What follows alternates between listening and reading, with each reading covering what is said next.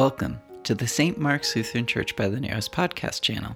Today's episode is from our Sunday Adult Faith Formation Forum Purity, Gender, and the Gospel, led by Mark Gravrock. For more information on the community and ministries of St. Mark's Lutheran Church by the Narrows, you can visit our website, smlutheran.org. And now, here's Mark Gravrock with an opening song. Take, oh, take me as I am. Summon out what I shall be. Set your seal upon my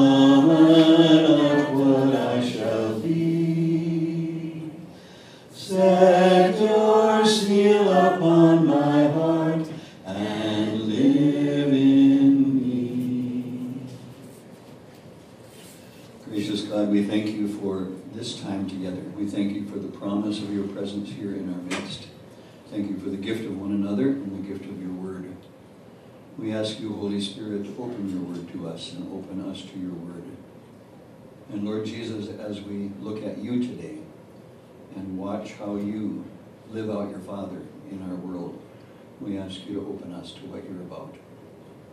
In Jesus' name we pray.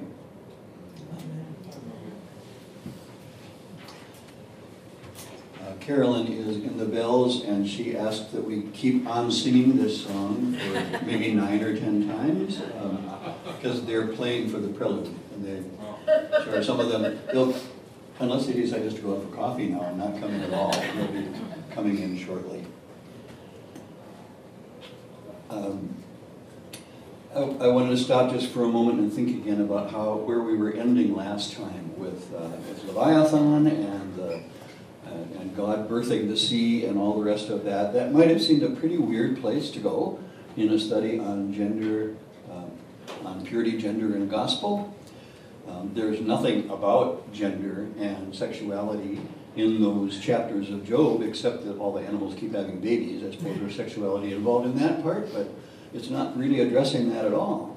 But what it is addressing, I hope you saw last time, is uh, God is offering a strikingly different vision for, uh, for the role of chaos in God's creation, the role of the, the, the boundary issues that make us nervous as part of God's creation and part of the wholeness of God's creation. And that, that image of God, say, God saying to Job, Where were you when, when, um, when the seed burst forth from the womb? Whose womb? Only one around to have a womb would be God, from God's womb. That is the sea, the emblem of chaos, is God's own baby, God's own beloved child, that God now wraps in swaddling bands and set, sets boundaries for and limits and all of that, like you would with any good, any good parent would do for a child. Um, but the, but the, this whole piece of the creation, the, the chaotic stuff, the boundary stuff, is God's baby. That's a powerful word. Um, I want you to hear that and just let that resonate in you. Um, for those of us that um, that have been kind of more more safely traditional about our sexuality over the years, uh, these matters might be a curiosity. They might be an, an, intellectual or a spiritual struggle. And I hope for us this is opening opening boundaries and opening up the breadth of what God's about. For those of you who actually live this out for those of you who are gay or lesbian or trans, transgendered or bisexual or whatever, um, whatever, whatever, variety that's not been the norm over all these centuries. Um, I've heard from some of you, and I know, and I've, as I've listened with folks, I know that it's not enough. If that's where you live and who you are, it's not enough to hear that, well, God forgives all of our sins. That doesn't cut it. That's not, that still leaves my identity, my very being, as sinful and broken and not what God wants. Um, this piece of Job, I think, has given us a bigger picture. Uh, all of those areas on the margins or the, the boundaries that for us, uh, that, that make the world uncomfortable. God's saying, My vision is greater than that. And I created my baby to be as she should be. Um, I hope you're hearing some of that in there. That this is really cracking that open right within the Old Testament. We'll be moving on, of course, further. The reason that we dwelt in all of that, of course, is from the very beginning we saw in Paul that Paul characterizes um, same, same gender behavior as not sin, but impurity. And that's why we've been looking at purity issues throughout, this, throughout these weeks together. Okay, so now from here, we're going to be going into the New Testament. And see how, so how does this stuff play out in Jesus? How does this play out in Paul? Now, one more preliminary thing before we get into that. Um, John asked me last week or the week before, I forget, about more about the abomination, um, what that what abomination is all about, and we touched on that just briefly. Well, that got me stewing, of course, so I had to go back in and probe some more. Um, there is a handout sitting on the back table if you want it, or it's also available online if you want to get it that way. I didn't print up copies for everybody because I didn't want to spend our whole hour on that today. But it's back there if you want it. Uh, it's a two-sided, more than you want to know about abomination. Okay, that would be my kids saying, Dad, that's more than I wanted to know. Thank you. Um, um, a, a look at the terms for, for abomination in the Old Testament and how they're used, and how they're used through, it's a purity term, and how it's used throughout the different zones of purity. And then how it morphs from purity concerns to, if you get into, when you get into the Psalms and the Proverbs, it becomes an ethical term. And so using false weights and measures is an abomination to the Lord, or lying, lying lips are an abomination. Just like purity shifts metaphorical, so does abomination language shift metaphorical. Well, my big surprise this week was I realized I'd never really looked in the New Testament to see how does the New Testament use the terms. The term for abomination, the Greek word show, in its various forms shows up only nine times in the New Testament. This is the, the bottom of the back page of that if you pick it up. Uh, two of them in the book of Revelation. We actually stopped our Revelation reading last week just before we hit one of them. Uh, two of them, Revelation 21, are talking about those who, the abominations and stuff that aren't included in, in God's plan and whatever. Those are the two passages, abomination ones, that are most like what we might see in Leviticus.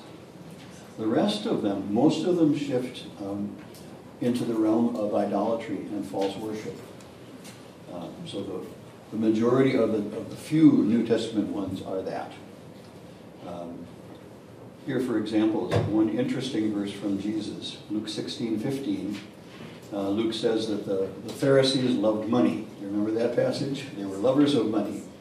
And Jesus says to them, Luke 16, 15, You justify yourselves before people, but God knows your heart.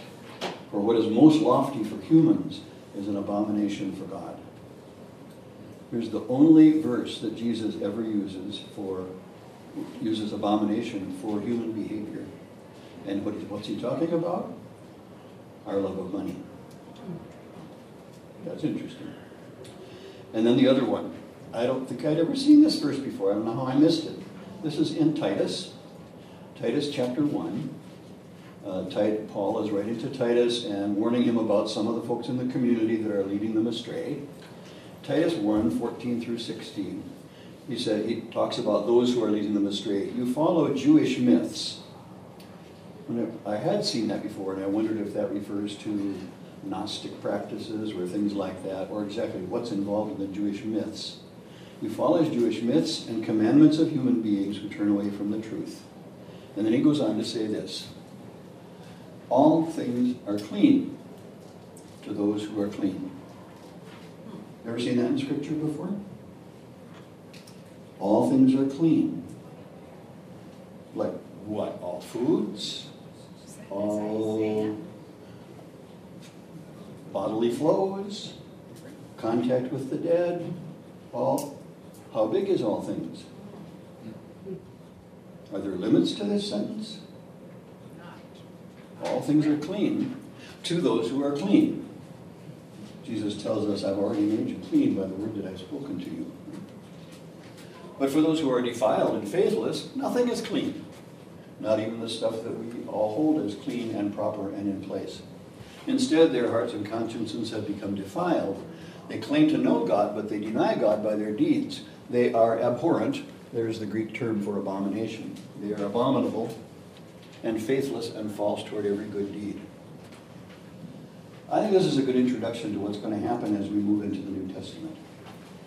Uh, it's not going to be even. Obviously, you know there are, particularly in Paul, passages that are going to challenge us for how we understand um, these kinds of boundary matters in sexuality.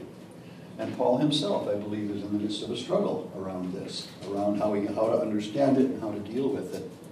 But here is one of a couple of pretty powerful statements from Paul. There's a similar one in Romans chapter 14 that all things are clean to those who are clean. How big is all things? What do you mean, Paul? Just talking about foods and days, days of worship? Okay. Before we move into Jesus, comments, thoughts, anything you'd like to raise?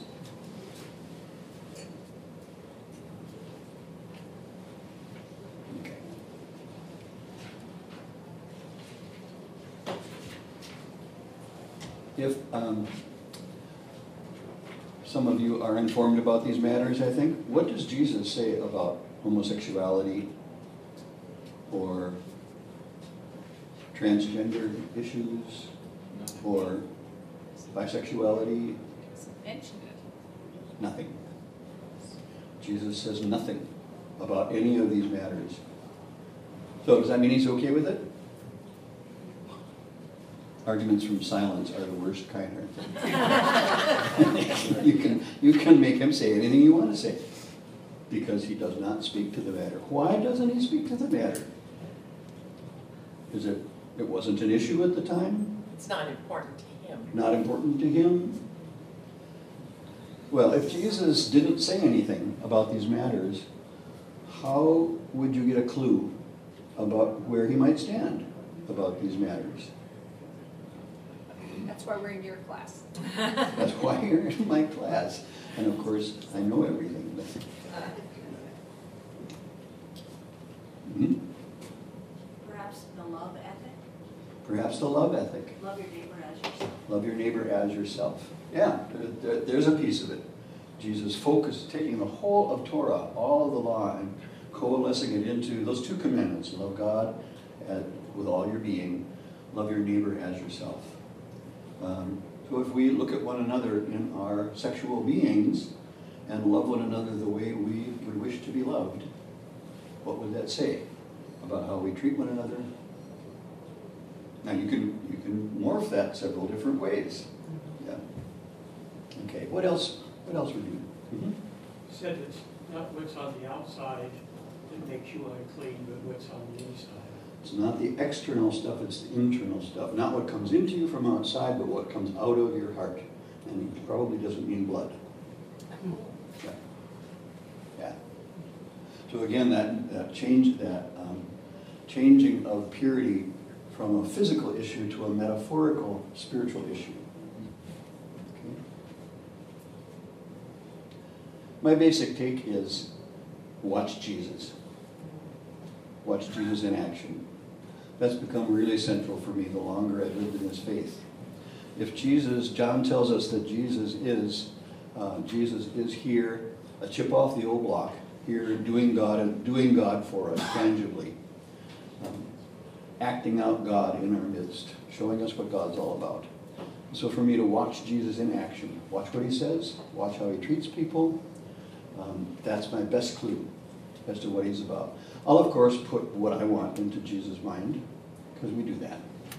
But watch, watching what's there in Scripture and what he does and says is crucial. I remember as a teenager looking and looking and looking for something from Jesus on that subject. Couldn't find anything, and I was so frustrated because I wanted some guidance, and I didn't seem to get any. So. It is frustrating. So why is there nothing in there? Why is there nothing in there?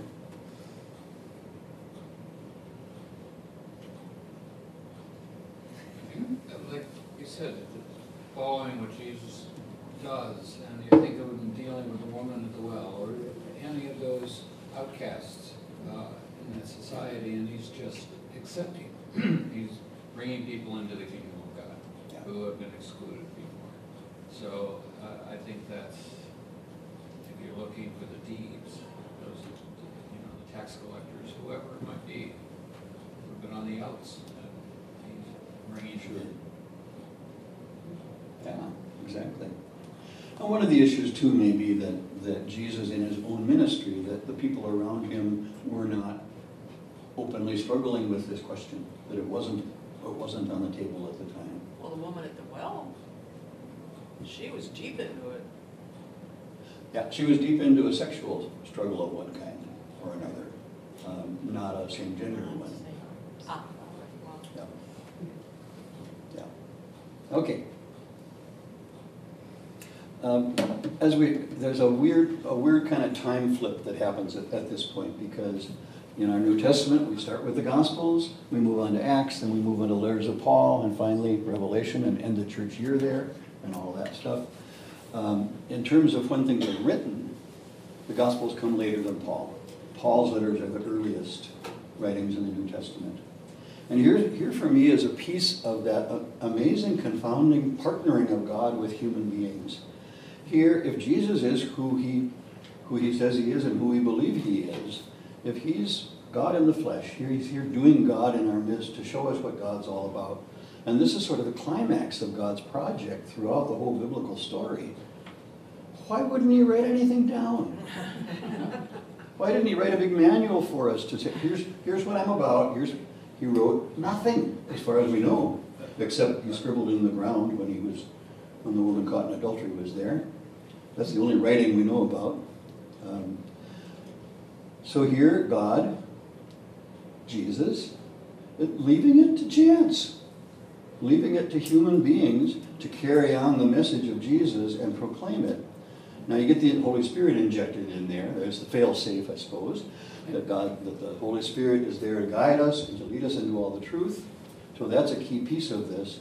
But the Holy Spirit seems to lead different gospel writers in different directions. You get different pictures depending on who the writer is. It's a risky project. So here you've got Jesus, if he died and rose again in something like 27 or 30 AD, something like that. You've got Paul starting his ministry probably in the early 40s and going through the, the early 60s. His, his mature stuff around the year 50 or so. 20 years, a full 20 years after Jesus uh, died and rose again, after Jesus' ministry, is Paul writing his letters to these communities. And if you read Paul, you don't get much of anything about the, the earthly Jesus. You find very little detail. You think there's one quotation of something that Jesus said, and that's about it. And then, the first gospel, written another 20 years later, the fall of Jerusalem is in the year 70. Mark writes either right before or right after in the year 70. That's the first of the gospels to be written, and then the others follow later on, a couple of decades later on after that. So we're going to be looking at, we're looking here, we're looking at here through here today. So here you've got with these, just with the issue of purity, we'll see what Jesus says and does about purity, but we're getting it through the earliest gospel writer, Mark. 40 years after Jesus rose and left us. That's a long time. It's more than, it's a full generation and more. With time for the Christian community to struggle with these issues and wonder what's going on. And that's why you can see in Paul, as he deals with purity issues, he'll come out in one place. The book of Acts comes out in other places. There are clashes between the Christian groups as to how, how to understand purity. Um, I love Mark's gospel because it's the earliest. It has my name on it, and it has, and it really focuses. Almost the whole of Mark's gospel focuses on these questions. I just, it's really focal for me. Okay, would you turn please to uh, Mark 7, Mark chapter 7.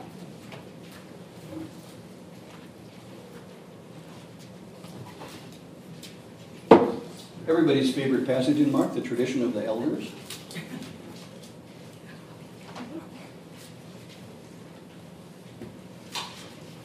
So Mark chapter 7, 1 through 23, starts out with uh, some Pharisees and scribes from Jerusalem. They- Okay, so now some of the agents from headquarters have come to check out Jesus. And one of their first critiques is uh, verse 2. They noticed that some of Jesus' disciples were eating with defiled hands. That is, they weren't washing them before they ate. Now, we actually didn't run into anything about washing hands in the purity code. That was actually part of the priestly rituals for as they, as they went into the temple to serve. They had to perform certain washings before they did. And part of the Pharisees' program is to take priestly purity and apply it to the whole people. And so the issue of washing hands became ritually washing before. Uh, by the way, it's good to wash your hands. Yeah. Just. Jesus, go wash your Other- Before you eat. One of my favorite Far Side cartoons was a restaurant scene, and the guy's coming out, kind of a dorky looking guy coming out of the bathroom, and up at the top of the bathroom is this sign flashing, did not wash hands. Okay, okay, so we're, there's, a- there, obviously there are hygienic reasons for washing hands. These are purity reasons. They're eating with hands defiled. And Jesus goes on and pokes at their logic then for the next dozen verses or so. Um, before we go any further, uh, do you know anything about the Gospel of Mark? Is this a long passage or a short one? It's long. Mark's tendency is to write short little stories, and then Matthew and Luke will expand on them, usually. When you hit one in Mark that's long, what does that suggest to you? Important. It's important. 23 verses Mark spends on this story of Jesus, right smack in the middle of the book. It's a thematic passage. It's important. Okay, verse 14.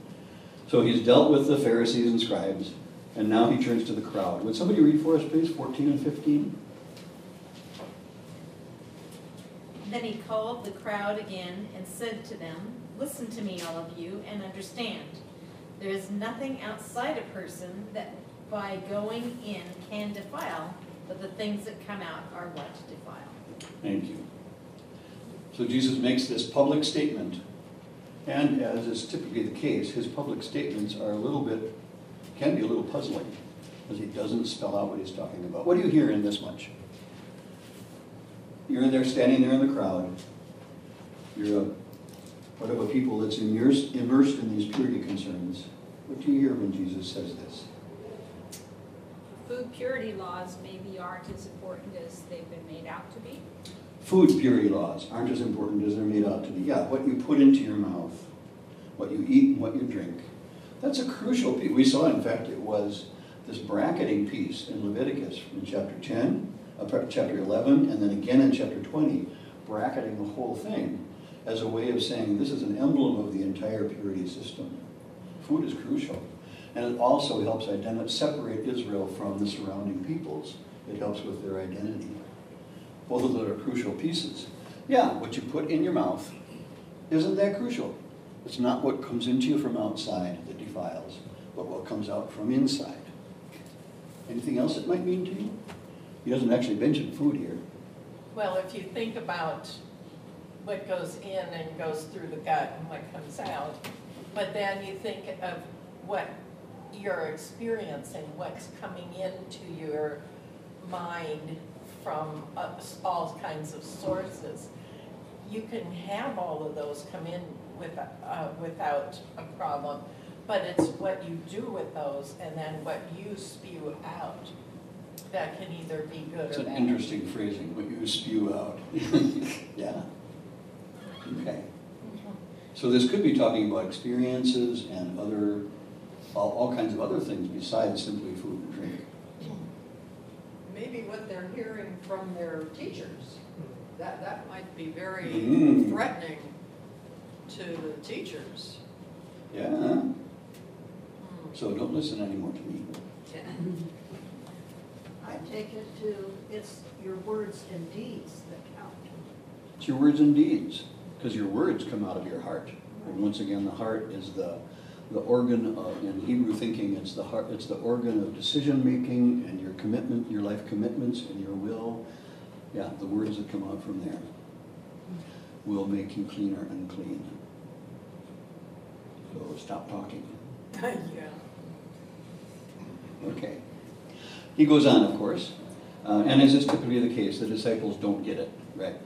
So Jesus makes this proclamation. Verse 17, he left the crowd and enters the house. By the way, in Mark, you can watch this house moving around with them wherever they go. I don't know if he had an RV or what it was, but uh, the house is wherever they happen to be. It's the place where Jesus is apart with his with his immediate followers. So it's the private teaching. So he's in pri- privately teaching. The disciples ask him about the parable, and he says, "You don't get it." Typical of Jesus too. Do you not see that whatever goes into a person from outside cannot defile, since it enters not the heart but the stomach? Now we are talking about food, um, and goes out into the sewer. Okay. There's nothing in there about what happens in the whole alimentary canal and what comes out of your intestine and goes through the rest of your body, and but he's not talking about that. It's more parable. Then Mark adds this. Thus he declared all foods clean. Now Jesus doesn't say this part, right? It's a parenthetical phrase that Mark puts in there. Thus Jesus declared all foods clean. The timing now matters. This is Mark writing in the year 70 or so. Um, when Jesus said this 40 years earlier, did everybody get that now all foods are clean? No. Paul wrangles about that, the early church wrangles about that. They're all still debating that question. When Peter gets his call from, uh. From, from Cornelius, and so he has this vision beforehand of this sheet let down from heaven with all these clean and unclean animals, and rise, Peter, kill and eat. Lord, I've never, nothing unclean has ever touched my lips. Peter is still living Levitical purity. And God is, the Spirit is preparing Peter for traveling north to Caesarea, entering this dirty, dirty Gentile city, defiled with idols and all the rest, to meet with a dirty, a dirty Gentile, Gentile Cornelius. And has to say, I, I realize now that I cannot call comments that God has cleansed. Yeah. So this is, this is a, this is a matter that the church debated and wrestled with for 40 years. And Mark now, the first one to tell the story, injects this, thus Jesus declared all foods clean. Well, Mark is making his observation about what he believes here. It's what comes out of a person that defiles, from within, from the human heart, that evil intentions come. And then at the end of this section, we get this list of 12 different terms of things. It may be a traditional kind of list of behavior, but it's here in Jesus' speech about things that come out from our heart that um, make us unclean.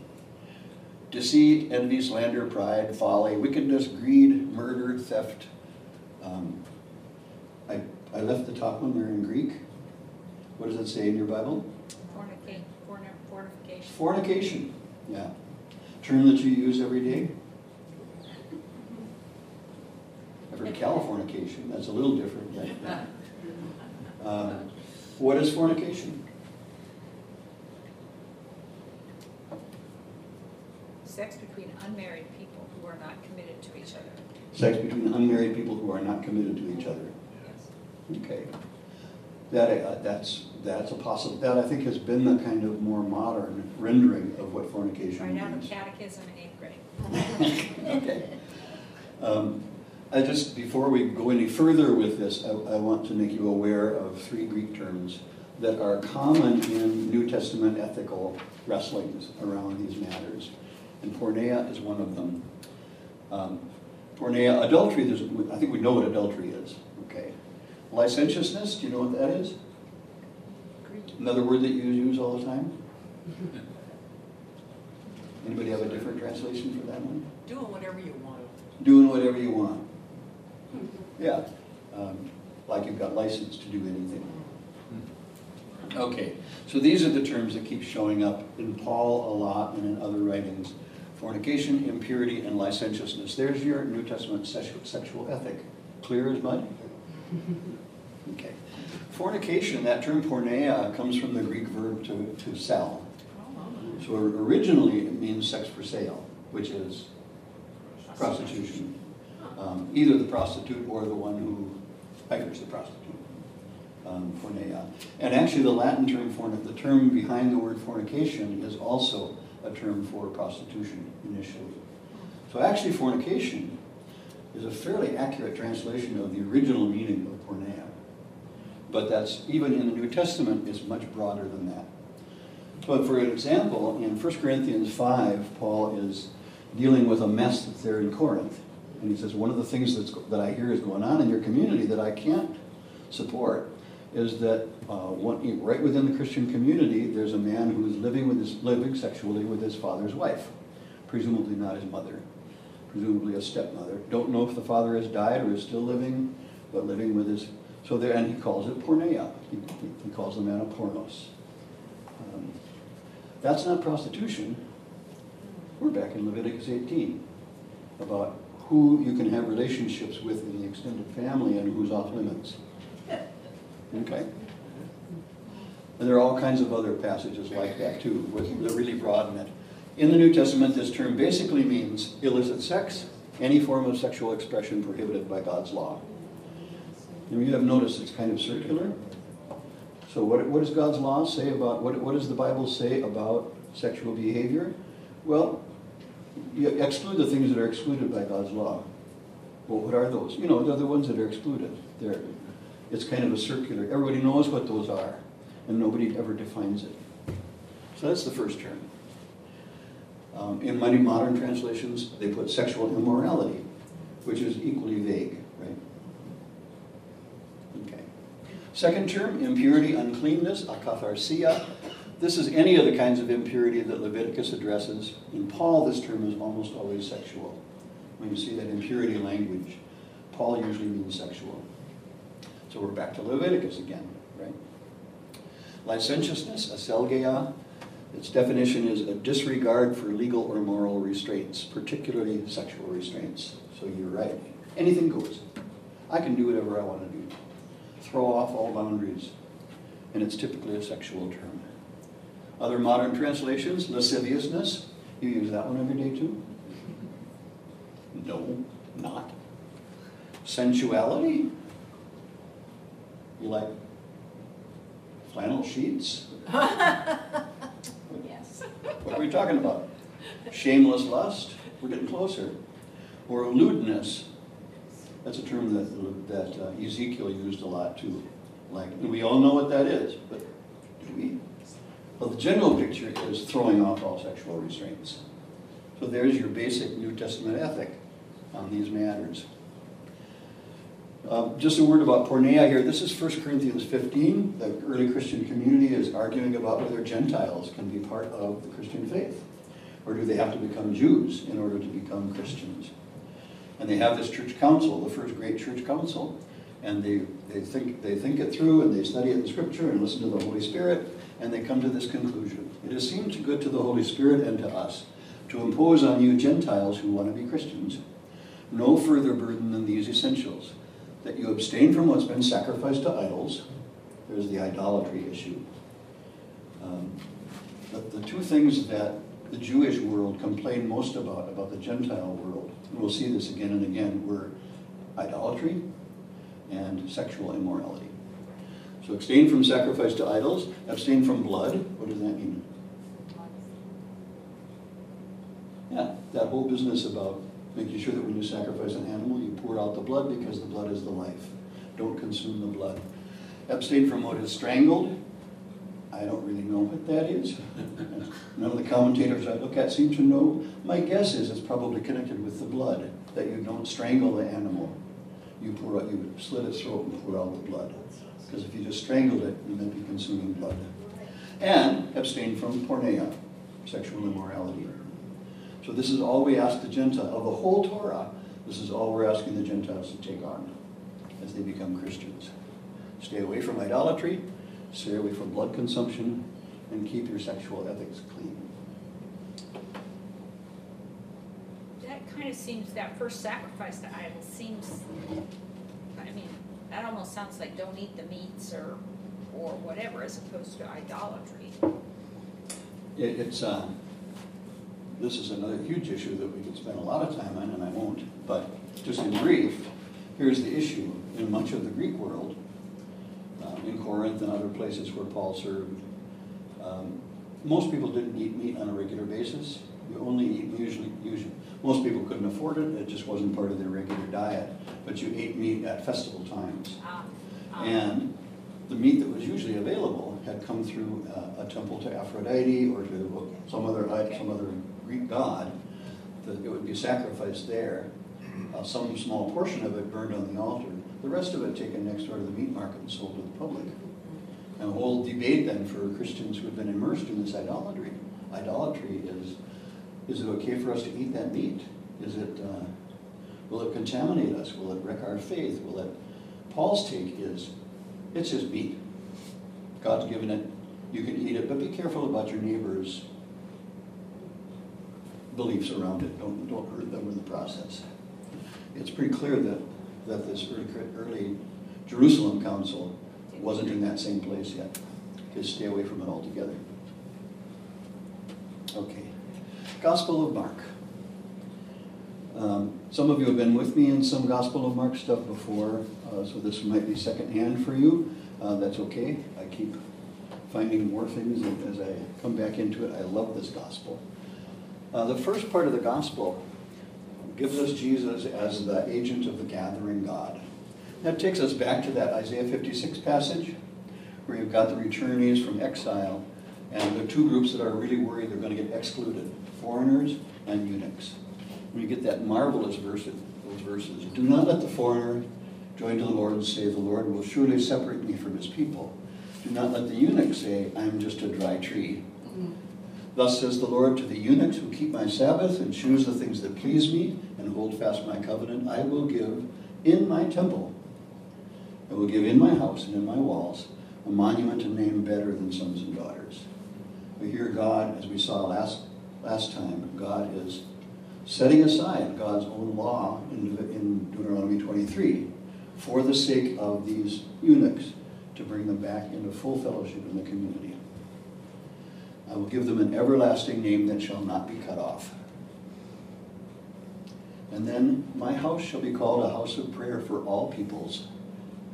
That's that passage that Jesus himself quotes in Mark 12 as he cleanses the temple. Thus says the Lord, and now God gives God's self a new name. The Lord who gathers the outcasts of Israel, I will gather others to them besides those already gathered. I'm convinced this is a theme passage from Mark's Gospel. It's maybe Mark's uh, sermon text. And the whole of the Gospel is the sermon based on this text. Because we're going to see Jesus now as, as the agent of this God who comes to gather and to gather more than we're already gathered. So we'll watch him at work. Mark 1, verse 14, Jesus bursts onto the scene after the initial stuff about John the Baptist and Jesus' baptism, and he makes his opening proclamation. The time is fulfilled, the kingdom of God has drawn near. Turn around and trust this good news. Times are changing. And then the next thing he does, first step Jesus takes after his opening proclamation, is to gather some first disciples, some fishermen. Remember that story? And it's that story that I grew up hating because I will make you fishers of people. I always thought about hooks and lines, getting hooks caught in my, my cheek or something like that. What kind of fishing did they do? Net fishing, seine nets. Entirely different picture. I am creating you as a, as a group of people, as a people together to be gathering people together in the net. This is the gathering God at work. So Jesus makes his proclamation and he gets his followers together for that gathering purpose. The next thing that happens is you get a whole um, chapter and portions of two other chapters of conflict stories, one after another. Bang, bang, bang, bang, bang. Just they're all Mark's gathered all these together.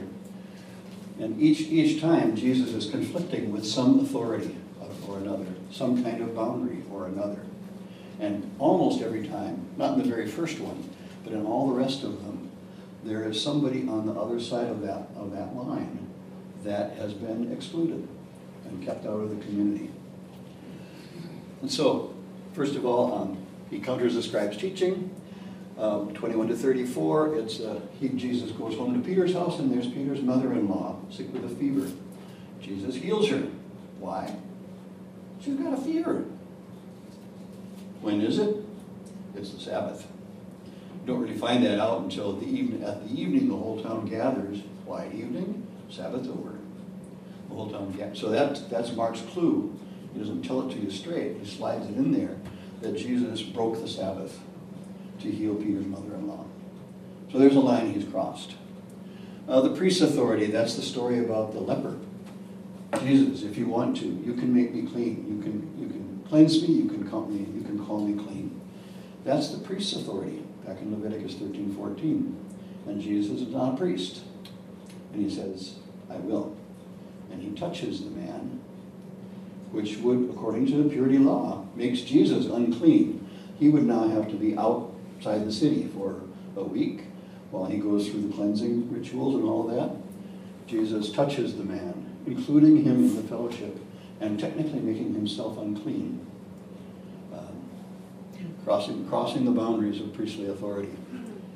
Chapter 2, 1 through 12, that's the story of the man let down through the ceiling, the paralyzed man, and Jesus doesn't deal with his paralysis first, he forgives the man's sins.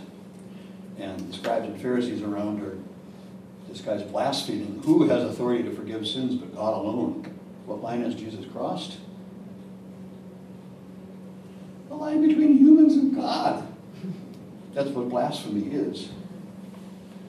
He's also crossed the, you know, God, God is the only one who can forgive, but God's also set up a, an establishment on earth that can hand out that forgiveness.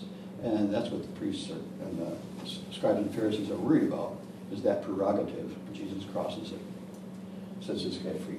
How much do you think the, the priests we're seeing a threat to their power versus true blasphemy on Jesus' part. I, I, did you hear her question? How much could, how much was their reaction because of concern about real blasphemy, and how much was concern for their power? I suspect it's mixed. The motives are mixed all the way through, and probably mixed from person to person. I suspect there were some who really were focused on this is an offense to God. And there were others who were more focused on who does this guy think he is? Probably a mix.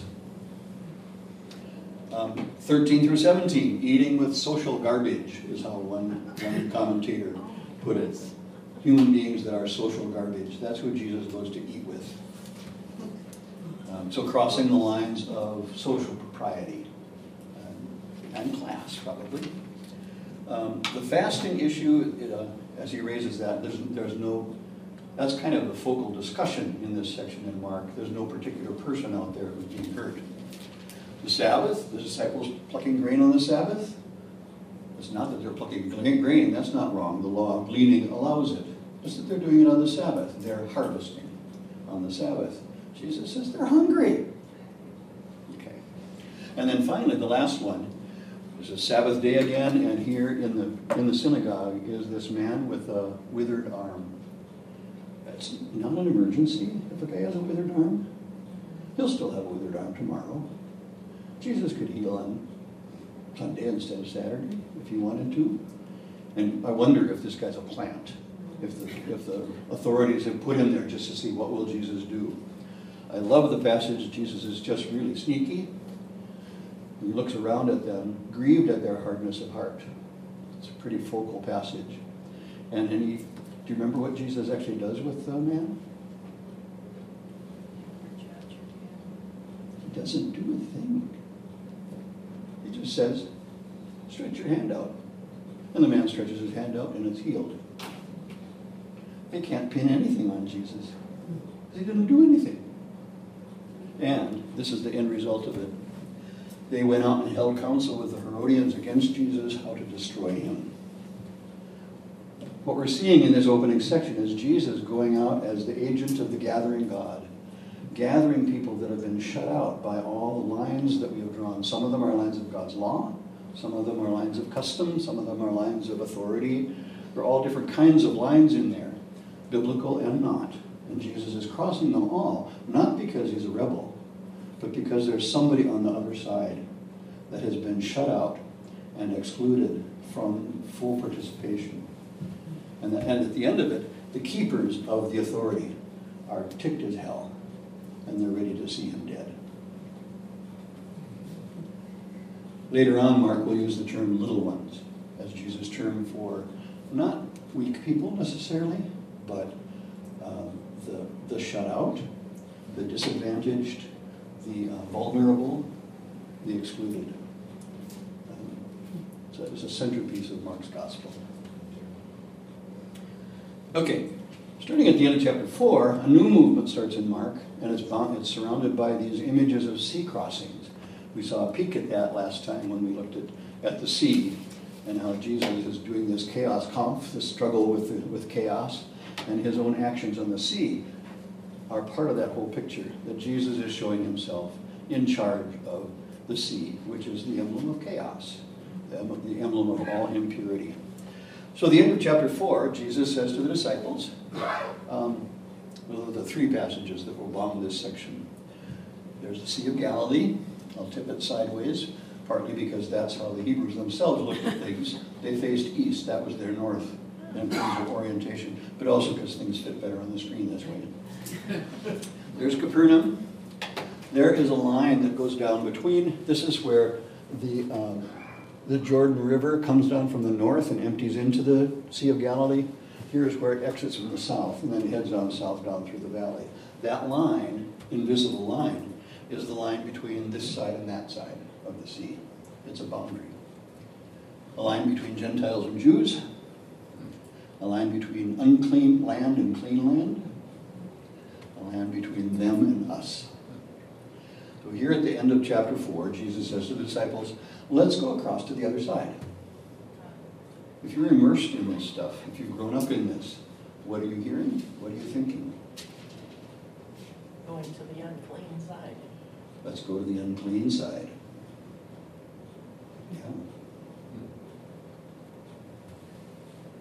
Yeah.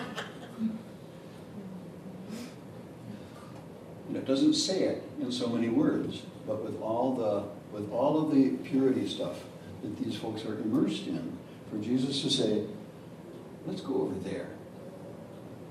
No way, Lord. You know what happens next?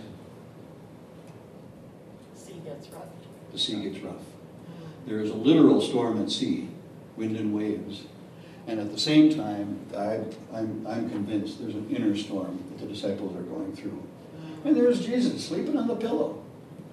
Lord, don't you care that we perish? And Jesus calms it down and says, okay, let's go. So they cross to the other side. The first place they get to is this, this place where there's the man with the unclean spirit living among the tombs. It's just immersed in impurity matters. He lives among the tombs, in contact with the dead. He's filled with unclean spirits. That, that's what Mark calls them, unclean spirits. Um, Jesus doesn't seem fazed by it all. When, the, when Jesus is ready to cast out the demons, where do the demons want to go? Remember? What do you know about pigs? Unclean. Unclean. And then the pigs rush down into where? Into the sea, the very heart of uncleanness and impurity, into chaos. This is just soaking in impurity. So part of the message of this, of this section is about all of the uncleanness over there among those nasty folks that Jesus is totally in charge of and not fazed by in the least. Okay, I'm going to cross back to our side now. Back to the, uh, don't know if it's exactly Capernaum, but somewhere around there where Jesus typically served. The first person he meets there is Jairus, whose daughter is dying. His 12 year old daughter is dying. Please come help her and heal her so that she'll, leave, she'll live. Jesus is on his way there. So we get Jairus' daughter. And then he encounters this woman who interrupts the flow. And if you're Jairus, you are mad as hell because your daughter's dying. Jesus, we got to get there. Here's this woman with what problem? Bleeding. Hemorrhage, bleeding. Bleeding. For how long? Years. Remember this from Leviticus? Leviticus 15, um, genital flows, natural and unnatural. She is really, really impure. What does she do? Touched him. She comes up and touches Jesus, what is she doing to him? Making him unclean. And Jesus isn't fazed by it. Who touched me? He doesn't know. Um, And he claims her as daughter. Daughter. So he, he spends time on this poor woman who has spent all her money and now it's gone. This, this woman who is poor, who is totally unclean, and gives her all the time and claims her as family. Before he goes on to finish the, the story of Jairus' daughter, by that time she's died. And Jesus goes in and does what? Takes the corpse by the hand. Unclean. Unclean, super unclean. It's one of the worst impurities there is, is to touch a corpse. Got a lot of washings you gotta do after that. Little girl, wake up. And she does. And she's a child. She, there's uh, two daughters that are now this kind of interwoven new family. Of, and all of them have been unclean now. So on this one, you get the unclean back on our side. It's not just over there that everything's unclean. Things are unclean where we are too. So after this, there's a re- they try to go on retreat. Jesus takes the disciples away, and as you know, they, they run across a whole crowd of people there, and Jesus feeds the 5,000. After that episode is done, uh, Jesus sends the disciples back across the sea while he stays on this side to pray. He says, I'll meet you over there. So the second great crossing. You know what happens with that one? Where he walks on the water.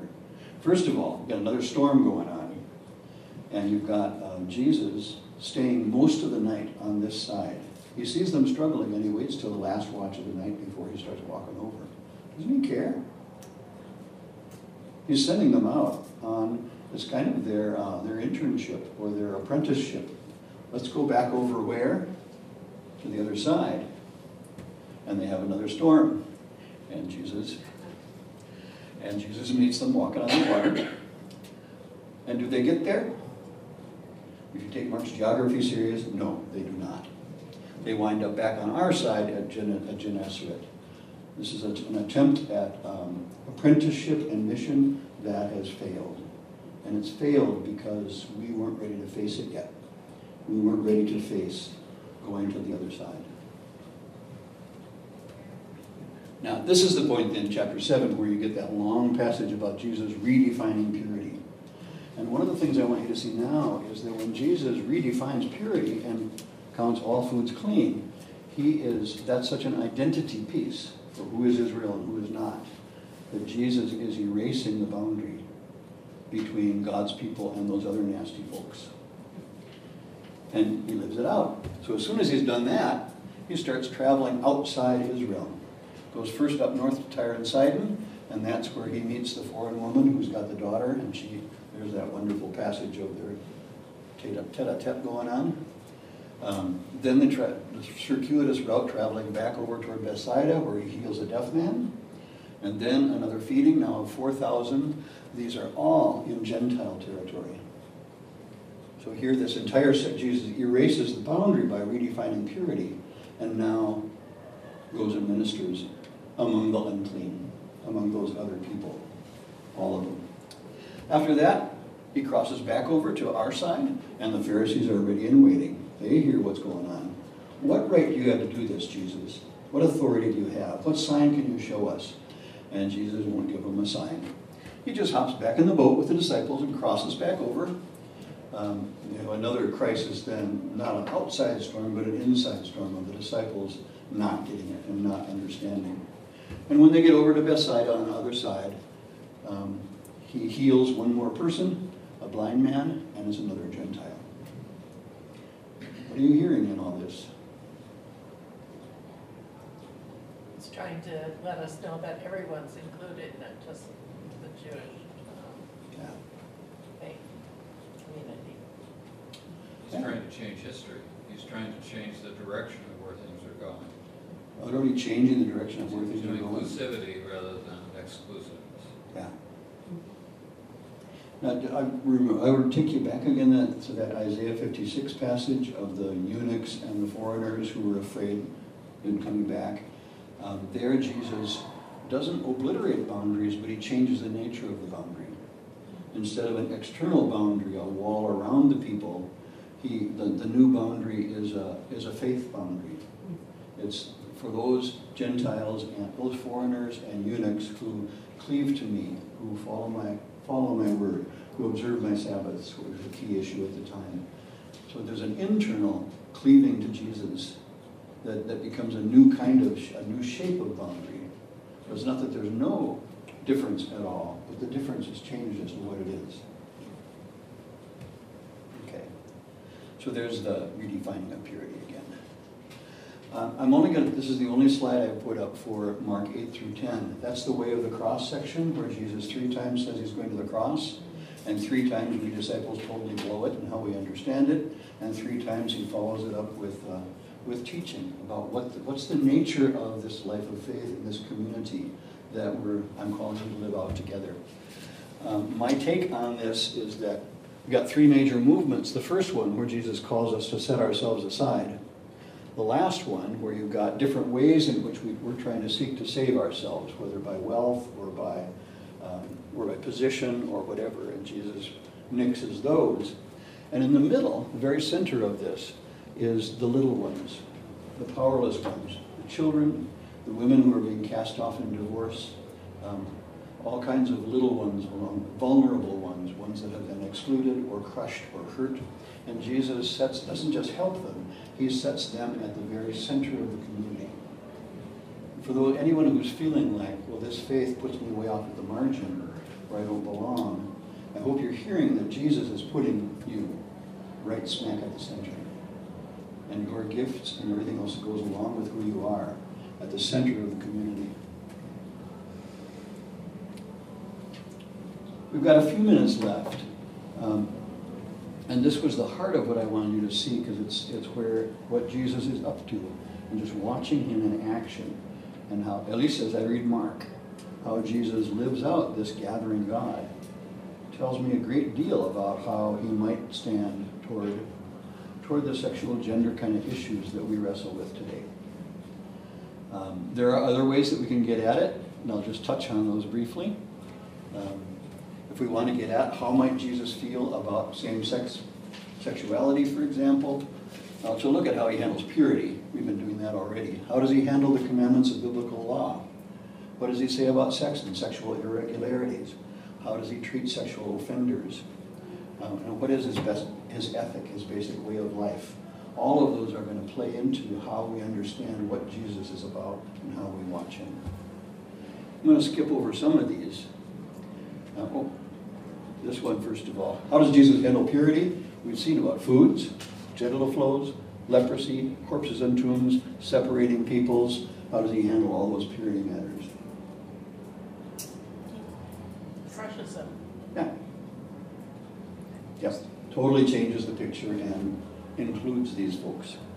Um, I want, just want to touch this one for a moment. With all that you've seen now and heard about purity, you're now at the Last Supper, and Jesus says this. He passes out this cup and says, This is my blood. Drink of it, all of you. Ooh, If you're a Jew, how are you feeling? pretty uneasy. It's gross anyway in the first place, but unclean, super. We are not supposed to consume blood. That's an intriguing one, isn't it? Except isn't, if it comes from the heart, this is truly who I am, this is your imbibing who I am, it? In a way. I mean, that's what he's saying, take the essence of myself. It is icky, I'm not gonna say it Yeah. isn't, but that's a, what better way to say you're consuming me? That's right. And with the, with the heart of the, of the purity law that we were looking at, it's, it's issues of life and death. And so the two fluids, sexual fluids and blood, they're the issues of life. For Jesus to say, this is my blood, he's saying, I am giving you my life. I am giving you my very life. Drink it down. Way he does it is utterly scandalous for people immersed in purity. Um, Jesus supports Torah.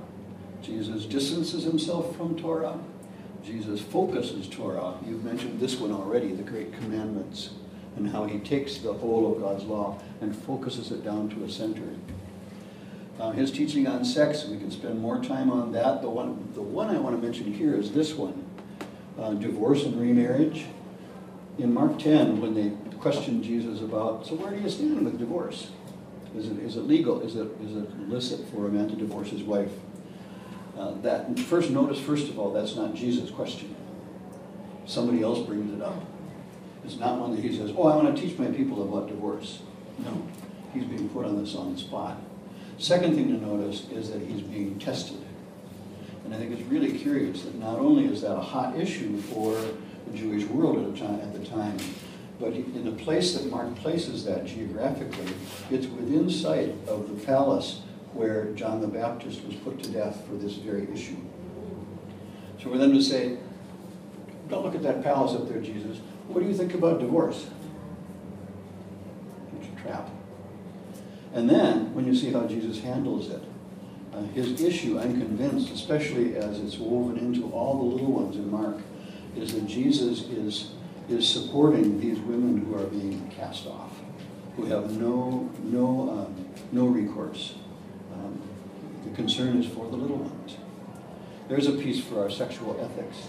Is who are the little ones in our sexual ethics? Who is being harmed? Who is being upheld? Real quick, um, Mhm. It must have been Paul, I, I don't remember, who said if, if a divorced person marries again, it causes their new spouse to be unclean or something. Actually, it's the opposite. Paul says if you, if you, if you, well, it's, this is uh, 1 Corinthians 7, where Paul says, in his early church, where some are becoming Christians and maybe their spouse isn't one yet, do you feel like you need to leave your spouse because your spouse is not a Christian? And Jesus, and Paul says, well, I don't have any word from Jesus on this, but I'll tell you what I think. And what I think is, stay together. Who knows? You're, you are the one who cleanses the family. And so any children born of this union are clean. They're not unclean uh, because of your connection with Jesus. So he's transforming the divorce issue too at that point. Um, we're out of time, and I don't need to go through them. You've got these on your sheet at the bottom of the page about what Jesus' way of life is.